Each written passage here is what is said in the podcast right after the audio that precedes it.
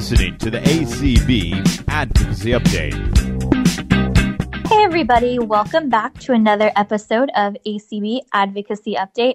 I almost said good morning or good afternoon, but I realized that doesn't work on a podcast. So, hello, everybody, and welcome to ACB Advocacy Updates. This is Claire Stanley, the Advocacy and Outreach Specialist here at the American Council of the Blind, and my lovely co host, Claire podcasts are all times and all locations. So they're like omniscient and all powerful. All would have been correct. Maybe semi phenomenal, nearly cosmic. Ooh, podcasts. I like it. This is Clark Rachfal, ACB's Director of Advocacy and Governmental Affairs. Thank you to everyone listening on ACB Radio, as well as those downloading, subscribing, listening, reviewing, and liking via your favorite podcast player. And for this podcast and only one more for the rest of the year, thank you to Sprint T Mobile for underwriting our podcasts for 2020. That's right. So, Clark, what are we going to talk about today? Well, today we decided to have a conversation about uh, a partner of ACB and of our affiliates. And it really I thought you were going to say a partner in crime, but I guess they're kind of a partner in crime. Well, they're our partner when crimes against disability rights have been committed. Nice, nice. Yes. So we are getting to know uh, the National Disability Rights Network, or NDRN, as well as the protection and advocacy organizations throughout the country. That's right. Yep. Uh, so just as a, a quick backstory to that, um, many of you who have called over the years and so on, um, who might be experiencing any type of legal issue pertaining to your disability um, or access issues for services that you mm-hmm. have a mm-hmm. right to, you know, we often will encourage you to contact your local PNA office um, they have such great knowledge, wisdom, resources, experience. And so we often will give you their email address or phone number. And so we thought, why not go to the source directly and talk to NDRN, the national office, as well as the local based PNA offices. So that's kind of what spurred us on to do this episode. And as folks remember earlier this fall, we had a great conversation on digital inclusion and the kind of legal framework that's currently in place throughout the United States when it comes to uh, digital inclusion and online accessibility. And that conversation was with Rachel Weisberg. And Rachel works at Equip for Equality, which is the protection and advocacy organization in the state of Illinois. That's right. Yep. I always thought Equip for Equality had one of the coolest names for their PNA office. So, yeah. Alliteration is always cool. Alliteration is a pretty cool thing. I agree. cool. Well, we have two guests today um, that we're going to talk to. Uh, Cyrus and Tom. I'm not going to attempt to say either of their last names because I will get them wrong.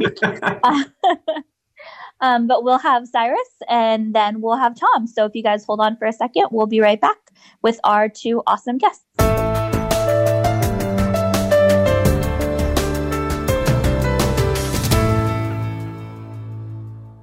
Great. So we are back, everybody, and we have our first guest with us. Um, and I'm really excited to invite Cyrus to come and talk with us. Uh, Cyrus, can you introduce us? I apologize. I'm going to say your name wrong, so I'm not going to embarrass myself. Yeah, no, no worries, and uh, uh, you, you, are not the first, nor will you be the last person to sort of sort of butcher that. So, yeah, happy to introduce myself. Um, but before I do that, let me just you know, first off say, you know, thanks for having me on today, Claire, and I, I just want to mention that you know NDRN values the working relationship that we have with the American Council of the Blind.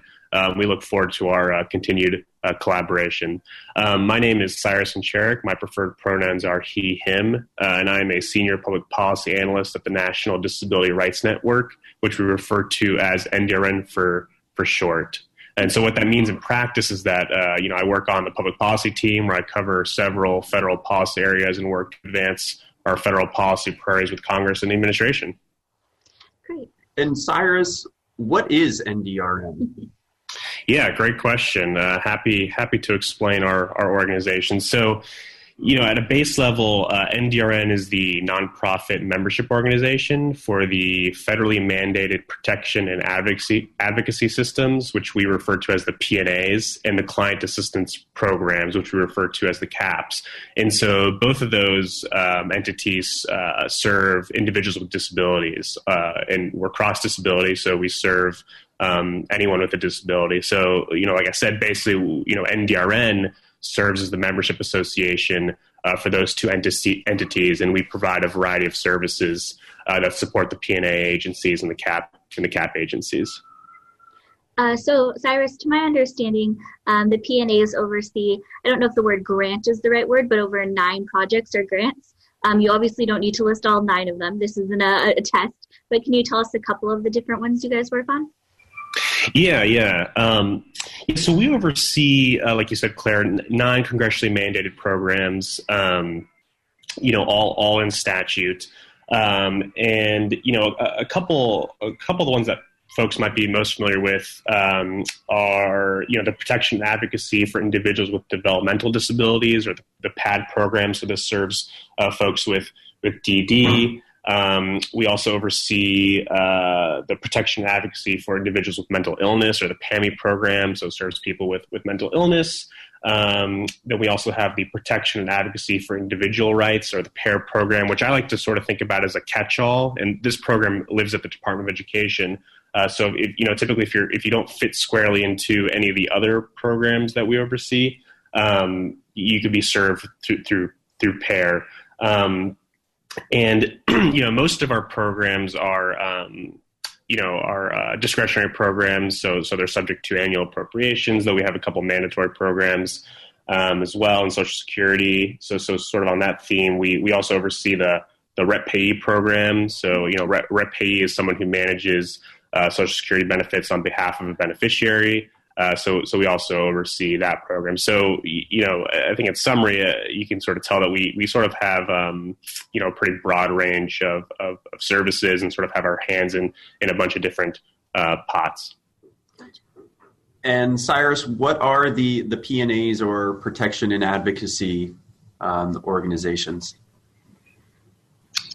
Uh, so, so yeah, so they're, they are, um, you know, individual agencies that uh, you know are primarily made up of attorneys and and, and other advocates.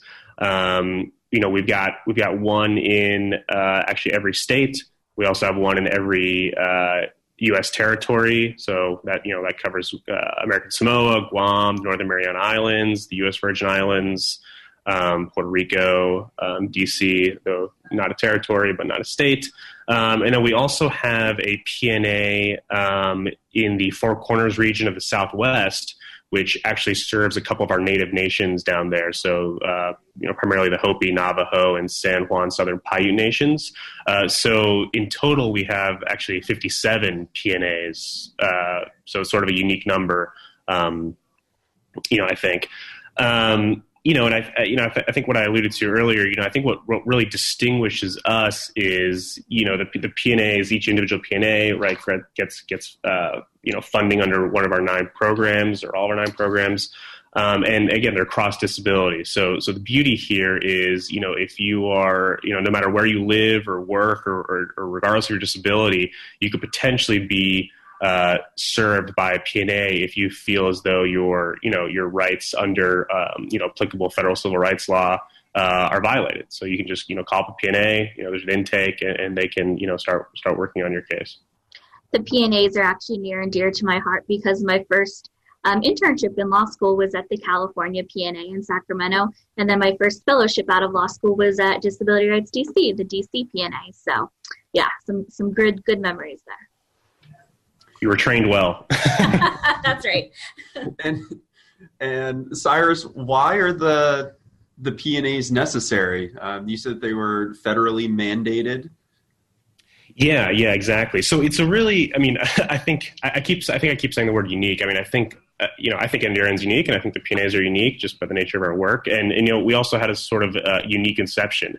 Um, so, sort of the catalyst for the PNA network was uh, actually back in the 70s, uh, Geraldo Rivera, who's um, you know I think a pretty famous um, journalist now, uh, actually did an expose for the ABC News affiliate in New York City in 1972. And, and what he actually did was he exposed um, really horrific, which I think is an understatement, um, you know, abuse and neglect and, and, lack of services and supports at Willowbrook, which was a, uh, a state institution for people with intellectual and other disabilities on Staten Island.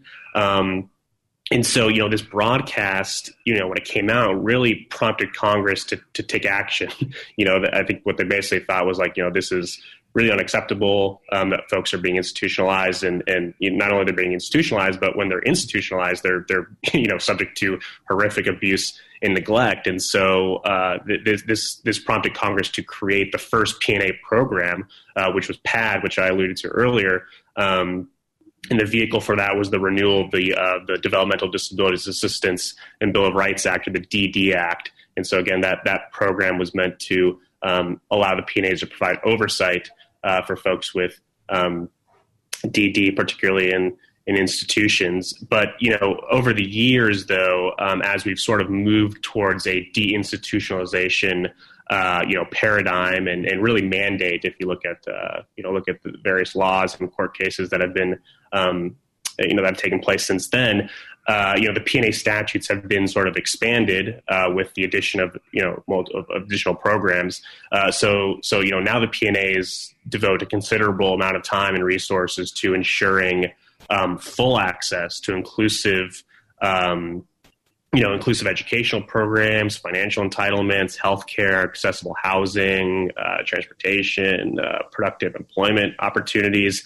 But also, you know, we continue to serve sort of a core function, which is the prevention of abuse and neglect. But like I said, you know, as deinstitutionalization has sort of uh, been the the, the the, the new paradigm through which we look at these issues. Um, you know, the, the, the, function of the P&A is to sort of move towards uh, doing a lot of, you know, work to ensure inclusivity and, and community integration.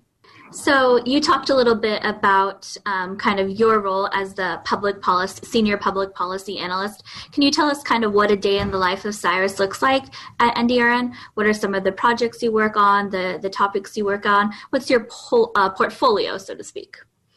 Yeah, well, uh, what I'll say, day in the life is busy, which is good. I'm sure.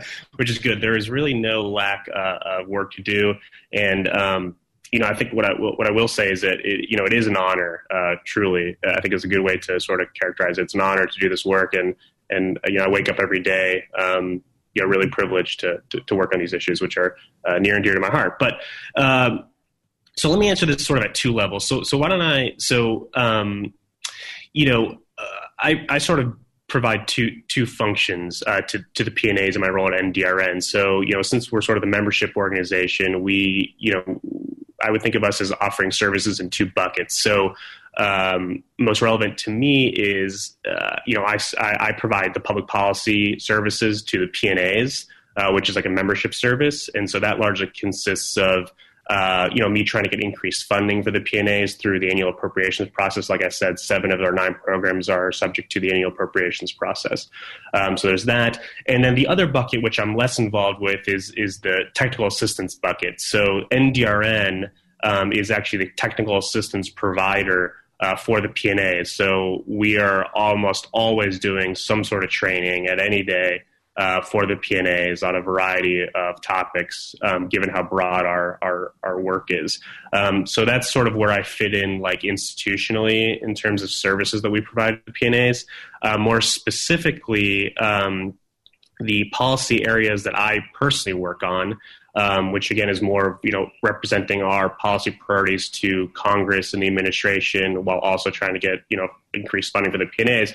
But uh, you know, I work on um, education, uh, particularly special education. I work on criminal and juvenile justice.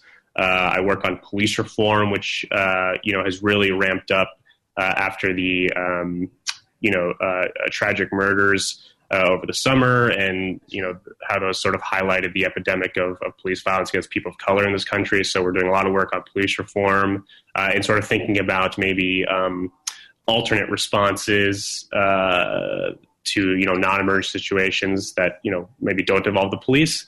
So we're doing that. Uh, I work on housing, I work on transportation, I work on social security.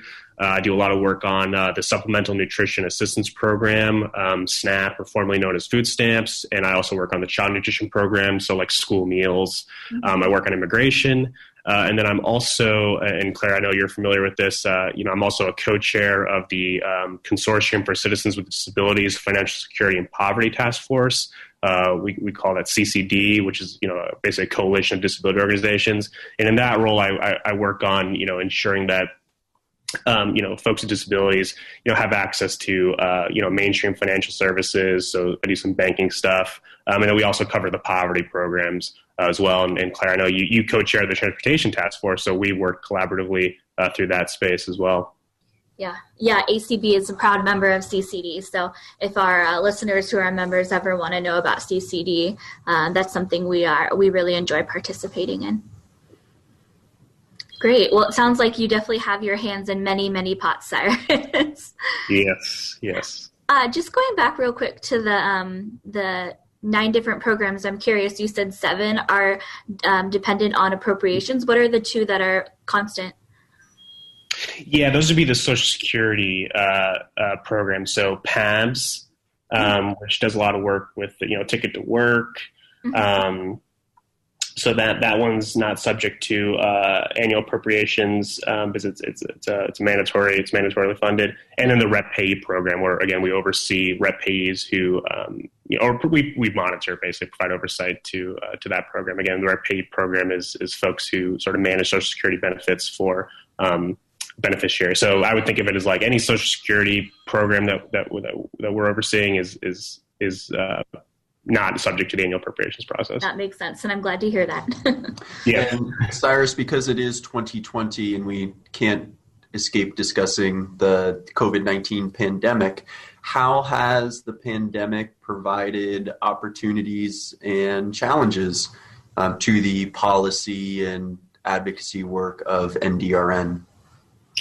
Yeah, that that is a great question, and I mean, before I even answer that, let me I mean let me first say that you know, um, you know, this has been a, a very, very difficult time. Um, and you know, it's it's it's been. You know, I've been again honored to sort of work uh, to sort of try to alleviate uh, some of that pain, and especially the disproportionate impact it's been having on on a lot of the communities that uh, that we serve. But you know, I would say it's, it's prevented m- more challenges than, than opportunities. I think the one that that comes to mind um, first, which I did not, uh, to be candid, not work on um, a ton uh, since I don't cover health, but uh, we we worked on uh, the medical rationing issue, and so so basically, for folks that don't know, um, you know, many states sort of have these medical rationing plans, which essentially say that you know if hospitals sort of you know get to capacity, um, they can sort of start prioritizing care uh, based on like quality of life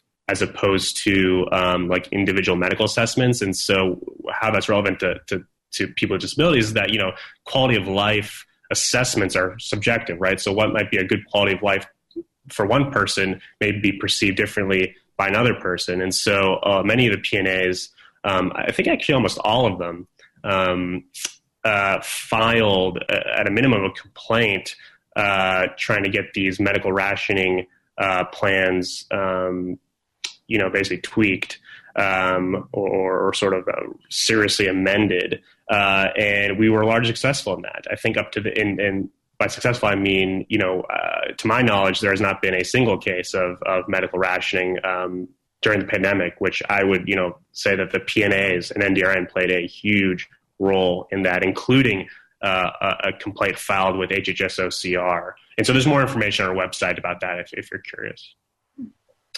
Um, so there's that.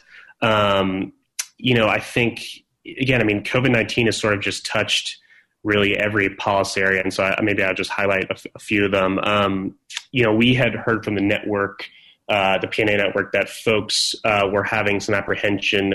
Uh, folks who were on on SNAP again, food stamps, were having some apprehension about going to the grocery store, right, to to purchase groceries for fear that they, you know, could could be more susceptible to infection um, and you know potential death. Um, and they noticed that they couldn't use their uh, SNAP benefits to order groceries online uh, like uh, many folks who are not on SNAP can do. Like, you know, I can order my groceries online, uh, so I don't have to go to the grocery store.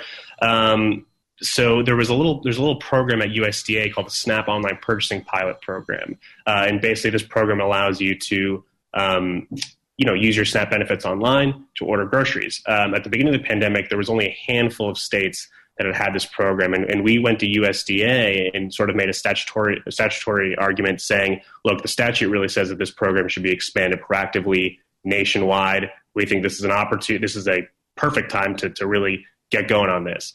I mean, USDA time and time again um, under this administration uh, rejected that argument, um, and it was a real battle. Um, and so, you know, you know, I, I, was not willing to accept that, uh, and nor were other folks I was working with on this issue. And so, what we did was we sort of did like a uh, sort of a nationwide, almost like letter writing campaign, where we really urged uh, the individual PNAs and other uh, organizations, state affiliates, to write to their state officials saying, you know, um, you know, you know, please urge your state officials to uh, apply for this program. Is basically what USDA had said was, oh, well, the states are the ones that need to initiate the process. Again, we we had a very different interpretation of the statute. We thought it could have been done proactively, but that didn't resonate with them.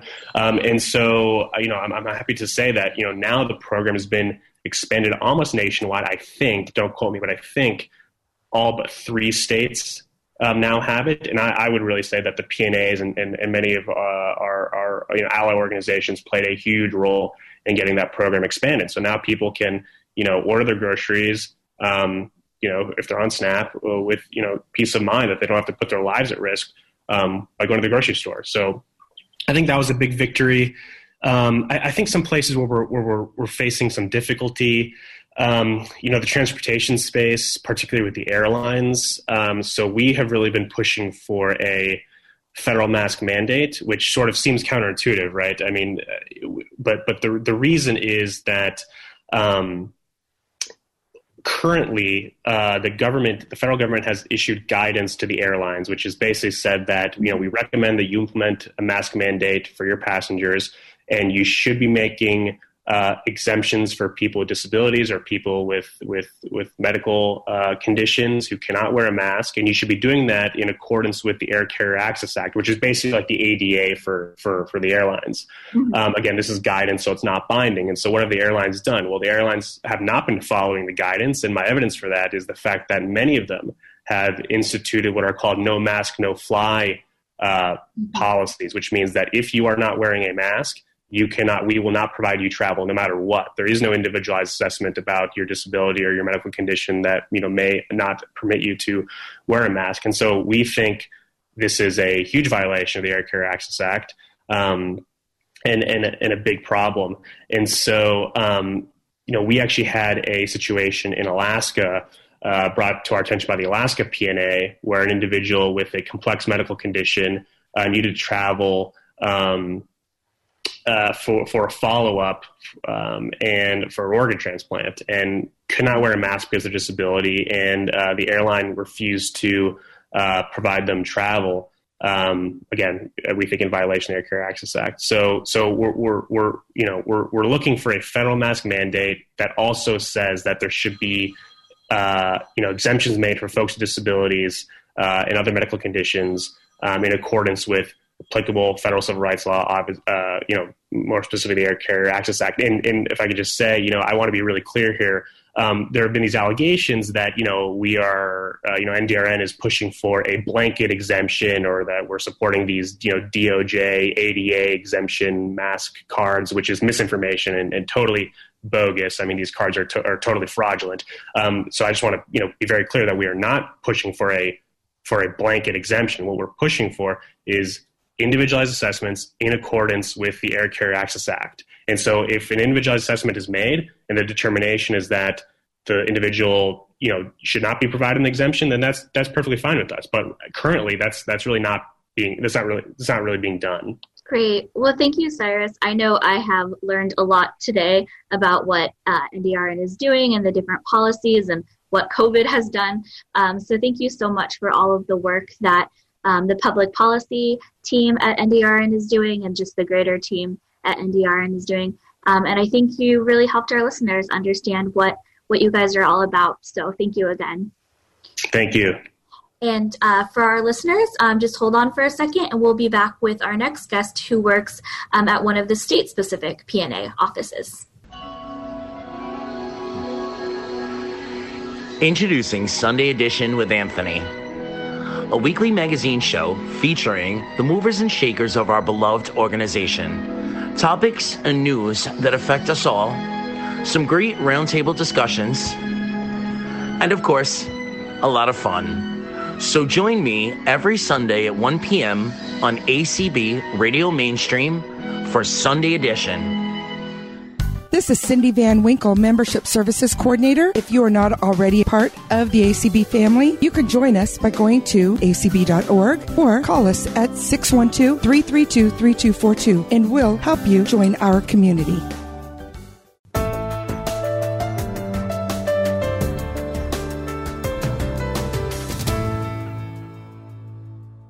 Great. Well, we are back for the second guest we have on our show today. I'm really excited. We just spoke with Cyrus, who works at the uh, NDRN at the national level, but we're really fortunate to have someone who works in one of the state P&As um, to give us, well, the boots on the ground perspective of what it is like to work at one of the state P&A offices. Um, so I'm going to let you introduce yourself because I always feel like people are better than that than I am. So Tom, do you want to introduce yourself and tell our listeners what state you're from? Sure, Claire. Thank you. Uh, my name is Tom Crishon. I'm the legal director for Indiana Disability Rights, which is the protection and advocacy system for the state of Indiana. Great. Perfect. Um, so we learned kind of a bit about what um, NDRN does and then what the different program programs are that trickle down. Can you tell us, you know, a little bit about what um, you kind of said already what your title bit was, but what work do you specifically do? What does a day in the life of Tom look like at the the P&A? sure, it's, it's, it's varied. I can tell you that. I'm um, sure. So, as legal director, I primarily um, direct and supervise all of our litigation and policy activities. So, um, I oversee our investigations coordinator, our advocate supervisor, our intake staff, um, and also our legal staff, which is broken up and oversees uh, five particular practice groups or teams. So, um, as an organization, we're split into these kind of practice areas and um, and focus on those. Uh, those being the first one is uh, the abuse, neglect, and discharge team um, which works to do investigations of allegations of abuse and neglect, uh, advocacy, and, and, discharge planning and delayed discharge. Uh, we have a civil rights team, which is kind of a bit of a catch-all, but includes fair housing work, uh, Americans with Disabilities Act, Title II and Title III allegations, some constitutional work. Uh, our third team is education and employment. Um, they work on special education matters, um, Title I ADA employment discrimination cases, vocational rehabilitation of advocacy and appeals, uh, we have a healthcare team, um, which does healthcare related discrimination, also uh, Medicaid waiver denials and appeals. And then our final team is uh, self determination. So, guardianship defense, uh, guardianship termination, uh, supported decision making agreements, and advocacy. Um, so, as a whole, we kind of work on all of those disability rights related matters. Uh, personally, kind of in my supervisory role, I'm involved in it all. Um, though I do have a particular interest in ADA and fair housing. So mm-hmm. um, I, I, have the luxury of kind of picking and choosing my level of involvement in any given case. Um, so you know, my day to day involves you know advising and helping with those individuals and my staff on on those different matters. Um, though I do have kind of a, a my own caseload um, of particular cases that I'm currently working on. And Tom, talk with us a little bit more about that day to day. So in in Indiana, if a resident or a consumer organization was to contact IDR, the P&A, mm-hmm. uh, on an issue related to a perceived violation of their rights under the ADA or uh, the Fair Housing Act and housing discrimination, what what would that process look like, and what would somebody what would a resident or a consumer organization, what would their interactions be like with the P&A? Yeah, so the nice thing about P&As is we we have a spectrum of offering you know services that we can offer. Um, that first kind of contact, uh, that individual having uh, and experiencing an issue, uh, would contact the agency, and we have some dedicated intake and referral staff um, who would um, assist them. And if referrals are necessary, provide referrals. If it's something that uh, we can handle, then they uh, obtain the necessary information. Um, we have a weekly case review committee meeting that uh, reviews those intakes and determines if it's something that we can kind of move forward and offer advocacy representation for.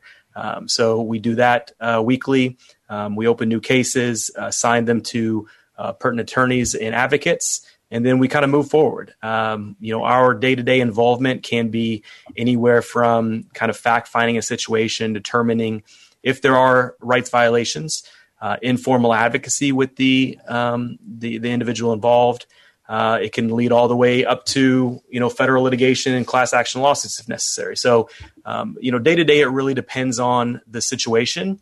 Um, you know disability rights is a very broad area of practice. So you know my day to day and you know for instance the federal litigation that I'm currently involved with varies from um, you know I, am involved with monitoring a Department of Corrections lawsuit and settlement uh, that involved offenders with seriously mental illness uh, being housed in segregation, all the way to an accessible website and effective communication case against our Family and Social Services Administration, uh, to voting cases, to um, an arrest and a jailing of an individual with a developmental disability uh, and mental health diagnosis where we don't think appropriate reasonable accommodations were um, provided. So, you know, it's, it's very varied um, and it, there's not a typical day to day.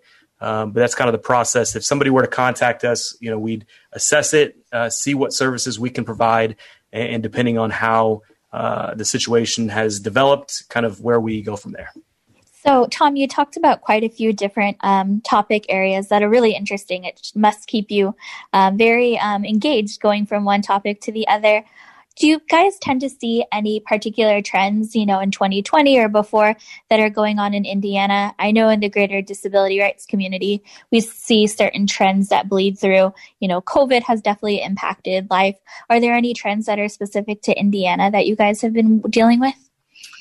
Yeah, I think I think always, uh, every year, and especially 2020, I think you know there's the standard um, problems that we we see and try to combat. That being you know accessible and reliable transportation, mm-hmm. access to health care and education and employment, uh, you know, affordable and accessible housing. I mean, those are kind of always there, um, but always, um, you know, kind of worsened with a pandemic, obviously.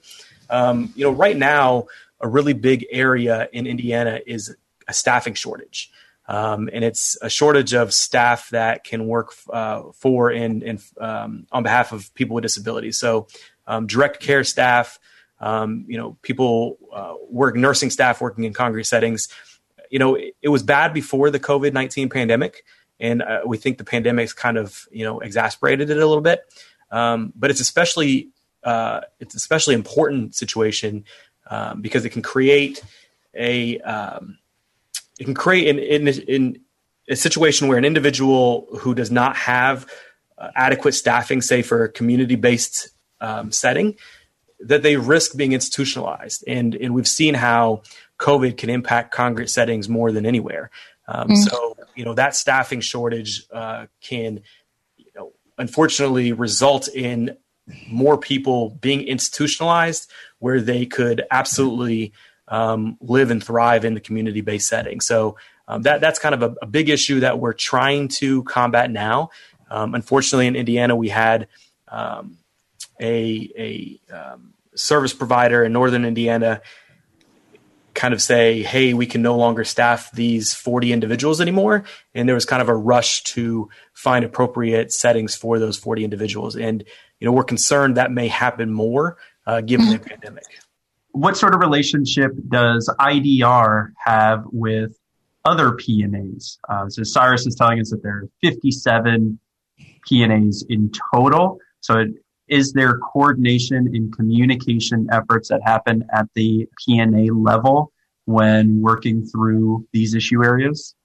Oh, absolutely. Yeah. So uh, NDRN, the International Disability Rights Network, I think does a great job of kind of coordinating those efforts. Um, you know, depending on the P&A, um, IDR has you know good relationships, obviously with our kind of neighboring P&As, um, but there's no reason to reinvent the wheel.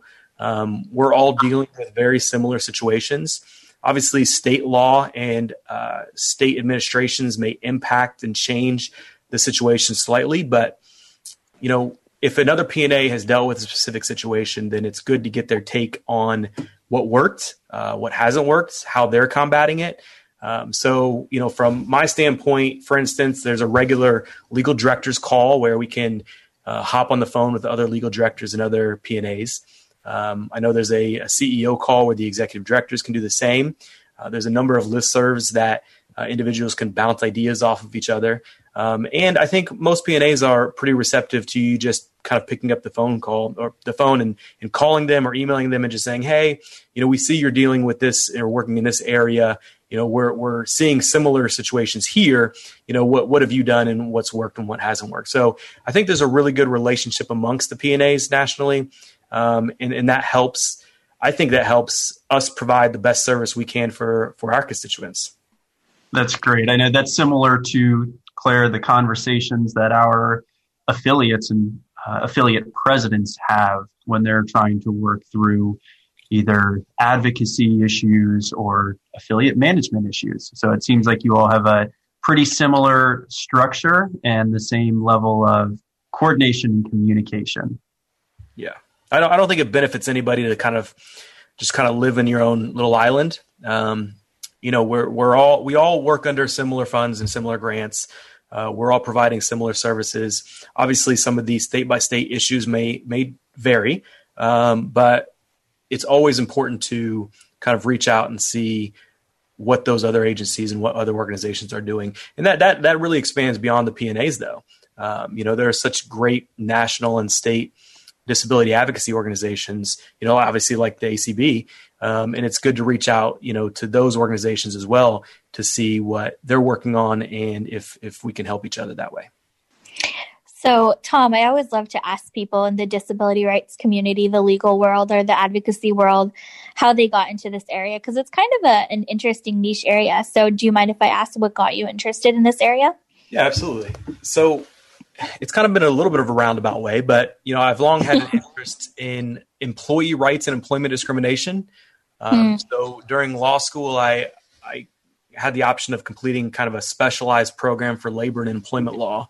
Um, mm. And through that work, uh, while in law school, I worked uh, for the civil rights section of the state's attorney general. Um, you know, I had an opportunity to kind of work on some employment discrimination cases there, uh, be exposed to some fair housing situations. Um, and so after graduating from law school, having that experience and that interest area, um, I think the, the P&A system was just a perfect fit. Um, and they were hiring for a staff attorney. Um, fortunately, they gave it to me. and so I've had an area, you know, an opportunity to kind of expand and work in those particular areas, expand my interest uh, in working for on behalf of people with disabilities. And I think it was a great, uh, a great decision back then. Mm, that's great.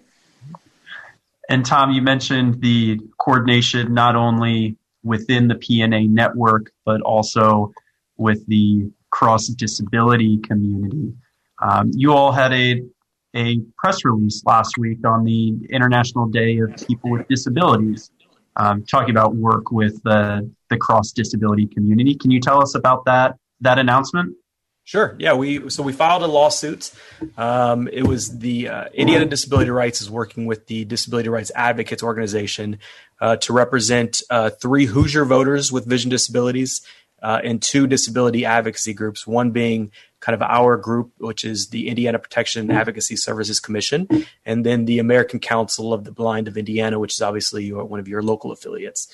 Um, we filed a federal lawsuit against the Indiana Election Commission and the state Secretary of State, uh, alleging they're maintaining a voting system that kind of remains inaccessible to people with disabilities. Um, specifically, we're alleging that they are not providing uh, necessary accommodations that would allow people with disabilities equal access to the voting process, uh, and also not allowing uh, individual voters independent and private voting um, access. So, you know, generally, when a state offers a program, um, here a voting program, uh, they need to ensure that everyone has equal access, including people with disabilities. And and you know we're alleging that they're not doing that here with regard to the absentee vote by mail program in Indiana. I think this particular case is really important and exciting because it's taking place after the 2020 general election. Um, I think there was a lot of work done before the election, which was so important. Don't get me mm-hmm. wrong. But I think this is a great example of the fact that we're going to keep fighting. You know, just because the 2020 general election is over, that does not mean these issues are gone. Um, so I think it's really impressive and exciting to see the work you guys are doing. That we're going to keep fighting because there's another, you know, elections next year and the year after, and on and on and on. So it's pretty exciting to see that you know the the fighting is not stopping. That we're going to continue to push. Absolutely, and, and I would say that the the COVID nineteen pandemic certainly maybe exasperated this issue. Uh, this is not a pandemic issue. This is a you know a federal civil rights access to the voting process issue. Um, you know, we, we all know how important voting is. You know, it's the kind of the bedrock of democracy, right? Um, and if if people don't have equal access to that that process, um, that's an important right that's being infringed upon. So uh, mm-hmm. you're absolutely right. You know, I think we saw a lot of pre-election um, voting lawsuits. Um, in fact, we were locally we were involved with um, an amicus brief um, in a lawsuit that was trying to expand kind of the vote by mail uh, to everyone. Um, we we joined with a few, you know. Talking about um, some collaborations, we joined with a few other uh, local and disability rights organizations um, to kind of represent the interests and the viewpoints of both voters with disabilities along with those individuals who live with and work with voters with disabilities um, and, and the, the risk they were encountering by requiring in-person voting. Um, so that was kind of a pre-election matter. Um, but now we're focused on kind of the post-election, um, having heard from uh, experiences and the barriers that this system has placed on individual voters, um, you know, we can really highlight those and and and advocate for change to, as you mentioned, Claire, to ensure that the next election is accessible to everybody and everybody has that right. And Tom, as Claire mentioned, uh, there have been other cases filed this year. Certainly, ACB has been involved with cases in, in several other states along with uh, disability rights advocates, who's co-counsel in this case, and P&As from other states as well. Um, have the have those proceedings? Um, do those make you optimistic for what you are hoping to accomplish uh, on behalf of the Hoosiers and voters with disabilities in Indiana? Very much so. Um, yeah. So I think that the the particularly the cases brought by you know disability rights advocates and some of the other P&As uh, and some other um, um, national organizations, uh, specifically with regard to accessible absentee system. Um, you know they they've seen victories in other states. Um, we we have a similar similarly inaccessible system here, although I would uh, venture to say that we probably have Indiana has one of the most restrictive systems um, uh, in, in, the country. Um, but they've seen um, successes, and I think that we will see hopefully some success here as well. Um, you know, stepping back from a lot of the voting litigation that was kind of you know surrounded around COVID and the health risks about going in person to voting. You know, this lawsuit is is you know it happens every election. Um, it's not pandemic related. Yeah, certainly yes. In Indiana, um, you know, we saw I think three times the amount of people vote absentee in this election, this general election, than than in 2016. Yes, absolutely. That puts a, a brighter light on the issue. Um, however, the you know Indiana, just from a little background, Indiana has um, a vote by mail program, absentee program, but they only allow 13 specific categories to participate in that program. Um, voters with disabilities is one of those categories. So, voters with disabilities already should be able to participate in the absentee ballot system. Um, but when they offer a standard size print based absentee voting system, um, they are they are having and, and maintaining a program that is simply inaccessible to many people. Um, and to take a step further, the state law states that if you are unable to independently complete your own absentee ballot, you have to have a traveling board come to your house and complete the ballot for you. Um, so it's forcing people, especially with vision disabilities, to forfeit their right to that private and independent ballot. So, you know, I, I mentioned this is one of the most restrictive, you know, absentee systems in the country. So seeing those successes in the other states uh, by DRA and the other P&As um, with their inaccessible systems, you know, we, we think it's it Indiana is maintaining an even more restrictive and more inaccessible system, and you know we're we're, we're optimistic uh, seeing those federal decisions um, that hopefully we'll see some good decisions um, in this lawsuit. So, taking a step back kind of to the very beginning, Tom, um, it's been so helpful to talk to somebody from a state P&A because I must admit that when people call our office as the advocacy and outreach specialist, I'm continuously referring people to their state P&As because you guys do phenomenal work and you're a great resource. Um, so, can you just briefly talk about you know, what services or issues people can call you guys about, how you guys can help, how people can get a hold of you. You know, obviously you're the, for those who are in Indiana, but maybe some idea for other states. Just what, you know, if, if people call, how, what offer, what can you guys offer and um, how can they get a hold of you guys? Yeah, absolutely. So, just kind of a, a little, you know, background overview. Um, you know, P&A is the, the only legally based advocacy organization um, that Congress established. Um, so, you know, for, to to protect the rights of individuals with disabilities. So, um, if it's a disability rights related issue, um, then P&As will be able to provide some advocacy. Um, there are a number of grants that uh, we all work under. Um, you know, the, the particular programs may vary state to state, but generally speaking, we we all have um, most of the same grants. A lot of those grants are person specific, and a lot of them are subject or issue specific. So, uh, for instance, we have a, uh, a protection advocacy for persons with developmental disabilities program. So, uh, if an individual with developmental disability is encountering a disability rights issue, we have a particular fund that um, provides funding for us to provide advocacy in that situation. Uh, we have one for individuals with mental illness. Um, we have one with individuals for traumatic brain injury, uh, beneficiaries of Social Security, individuals who utilize the representative pre- uh, payee program. Um, we have a client assistance program that if um, individual is receiving services under the Rehabilitation Act, so uh, for instance, the vocational rehabilitation program, uh, we provide advocacy in those situations. And then some of the issue specifics, you know, we have one for assistive technology only. So if an individual um, needs assistive technology devices or services. So, say a motorized wheelchair or talking computer or adaptive computer software. Uh, we can work through and provide advocacy through, say, case management, legal representation, advocating for, say, a waiver program to fund those. Uh, and then we also have one for voting access. So, you know, we have programs that cover, like I mentioned, almost every disability rights related issue. Um, and if they encounter that issue, if they think they've uh, say they've been discriminated against or they need help with a vocational rehabilitation denial, um, they contact the local P&A. Uh, usually, the P&A will you know obtain that information.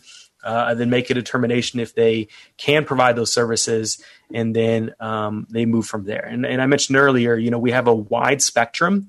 Um, you know, we try to work things out in the least intrusive manner. You know, we try to contact the adversary and and and do some informal advocacy and see if we can come to um, you know an agreement you know for the individual working with uh, and, and, accomplish their goal. But if that fails, then we can kind of move from there. If it, if it does move to having to file, say, an administrative appeal or state litigation, then we can. As I mentioned, you know, with the voting lawsuit, if it takes um, filing federal litigation, you know, we absolutely can do that as well. So um, you know, the level of services uh, certainly depends on the individual's uh, situation. Um, I will note, obviously, we're, we're federally funded and we do have limited resources, so we can't say yes to every single call we get, unfortunately. Um, but you know, the first step is for that individual to contact their local P&A um, and say, "Hey, this is my issue. Um, is this something you can help with?" And um, you know that that's the first good step. Um, if it's technical assistance, they can provide it. If it's legal representation, then and we have that option as well. And, and Tom, was, what is the best way to contact uh, or find contact information for a state P&A? Is it uh, by contacting you all by phone? Where would they find that number? Is it Googling their state and P&A or checking the NDRN website? What would you recommend for individuals to do? Yeah, so if they're looking for their specific state's P&A um, and they don't know what that is, then I think the National Disability Rights Network's website is a good first start. Um, they could also just Google, you know, your state uh, and protection and advocacy. And I think that would probably um, find the specific organization for your state. Um, you know, here in Indiana, we, you know, we, we can take it all. So, for instance, um, we have two excellent dedicated intake and referral staff people. Um, they take phone calls, they take mailing letters, they take uh, electronic communication. Uh, we have an, an, electronic intake form on our website. Um, you know, there's a, v- varied way uh, to contact us and let us know that you have an issue. Um, and, and, and we're, we're trying to be as accommodating as we can for um, those individuals who need to contact us. And, and I think this is probably true for most P&As as well. But um, if you're if you're not sure what your protection advocacy organization is in in your state, I think NDRN's website's a good one. Uh, and like I said, if you just Google, uh, you know, your your state's name and protection and advocacy, I'm pretty confident um, your your state specific one will will come up. And to our listeners, if you guys ever have any issues finding that information, just give a call to the national office at ACB. We'd be happy to help find that. And eventually, not now, not as, as of December 2020, but eventually ACB is going to put on their website um, contact information for the P&As for each state. So that should be easily obtainable eventually, not today. But we, we understand that's an important thing and we're going to to promote that. Great. Well, thank you so much, Tom. I know I've learned a lot and I've really enjoyed hearing about the work you guys are doing in Indiana and across the country. Um, so thank you so much for taking time out of a busy time, especially as the holiday season is coming up. And thanks for, um, thanks for, thanks for all your hard work, especially on the voting rights case. Absolutely. Thanks for having me. And if I could maybe give a state specific plug, if, if any of the listeners are in Indiana, um, you know, you can reach us at our toll free number, which is um, 800 622 4845. And our email address is info at indianadisabilityrights.org. So, you know, we'd be happy to uh, provide any assistance we can on issues in Indiana. Um, and if it's not an Indiana issue, we'll be happy to refer to a, a, a neighboring P&A. But um, no, very, very, much thanks for having me. And I'm happy to uh, um, talk with you today. Great. Thank you so much. Thanks. Uh, hold on for a minute, and Clark and I will be back to close out the show.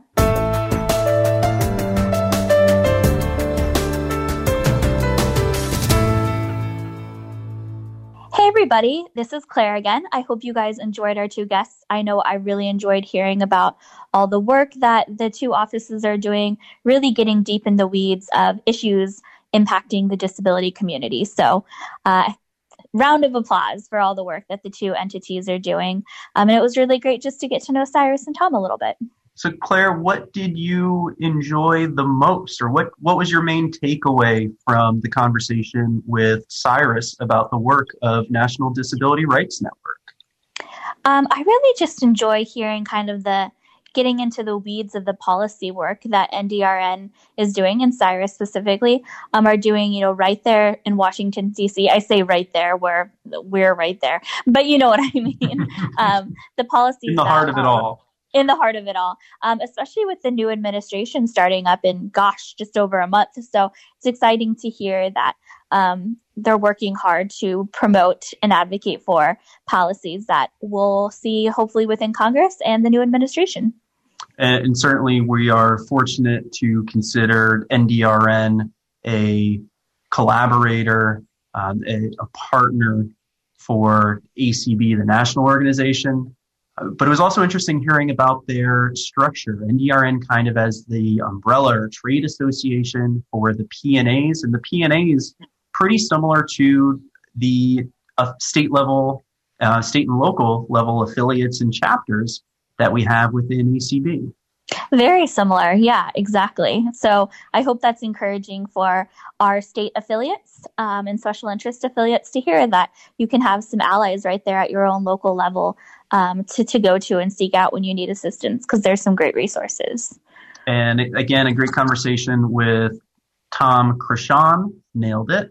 Nailed it. Indiana Disability Rights or IDR, giving us that local or state level perspective on the work uh, that the P&As do, how they operate, uh, what happens when individuals or organizations reach out to them with issues. Uh, just like any other non uh, you know, organization, they are a little bit resource constrained on the caseload. Not that we would know anything about that. Not at all. they really they really maximize their efforts. And we have seen that across the nation this year, whether it's in the, the healthcare space, education, uh, probably more so than any other uh, when it comes to voting rights and accessible voting. Yes.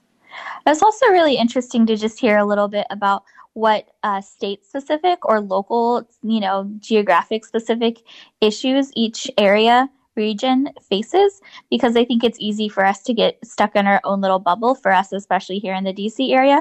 But I'm sure everybody, you know, you live in your community. Um, but even though we have overall sweeping issues that face all that all Americans face, we also have geographic based issues. So it's really exciting to hear that each entity can really get down into the mud, so to speak, and address the issues that each region is facing. Well, Claire, as we wrap up this podcast um, in our conversation, getting to know the National Disability Rights Network and the network of protection and advocacy organizations around the country. Is there anything that you would like to share with our listeners? Anything at all? This is airing on Thursday, December 10th. I think that was a little nudge there, Clark. nudge off a cliff. Yeah, just yeah. a little one. Um, yeah, so everybody, I'm sad to say that this is my last week as an ACB employee. And I say employee because I promise I'm not going anywhere. I'm still a proud ACB member. Um, but I'm actually going to start next Monday, December 14th, as a public policy analyst for the National Disability Rights Network, NDRN. Um, so I'm putting on a different hat to go work at NDRN, but we'll still be working on so many of the same issues. So, um, you know, if you need anything from NDRN, you now know somebody inside. And certainly this is not goodbye, but this is see you later. This is uh, hear you on our committee calls and community events. And geez, I'll probably see you sooner than others, but certainly when we have in person conventions again, we all know that you will be there as a proud ACB member. So, Claire, I just want to say thank you. It's been a pleasure getting to know you and working with you um, over nearly the past two years. Um, certainly appreciate your passion and dedication to ACB and our members. And I know that uh, your passion for disability rights and access will serve you well at NDRN, and it'll also serve our members well to have such a, a, a, great force for good um, branching out from ACB into the broader world. Well, thank you, Clark. I appreciate it. And I'm excited to bring the voice of the blind and visually impaired community to yet another entity. So uh, remember, guys, I'm here to advocate for our, our community. Um, and yeah, again, you're not getting rid of me. Who knows? Maybe even I'll sneak back onto the podcast somehow. So, thanks again to everybody for listening to our podcast today. Again, if you have any issues, you can always reach out to ACB at advocacy at acb.org. I'm not answering them anymore, so go ahead and flood Clark with all the messages you want. and Claire, one more time for the road. What do we always say? Keep advocating. Get up, get up, get up,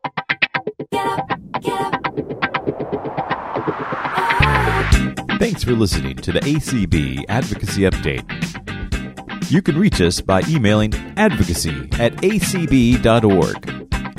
The ACB Advocacy Update is a production of the American Council of the Blind in Alexandria, Virginia. To learn more about ACB, visit us online at www.acb.org.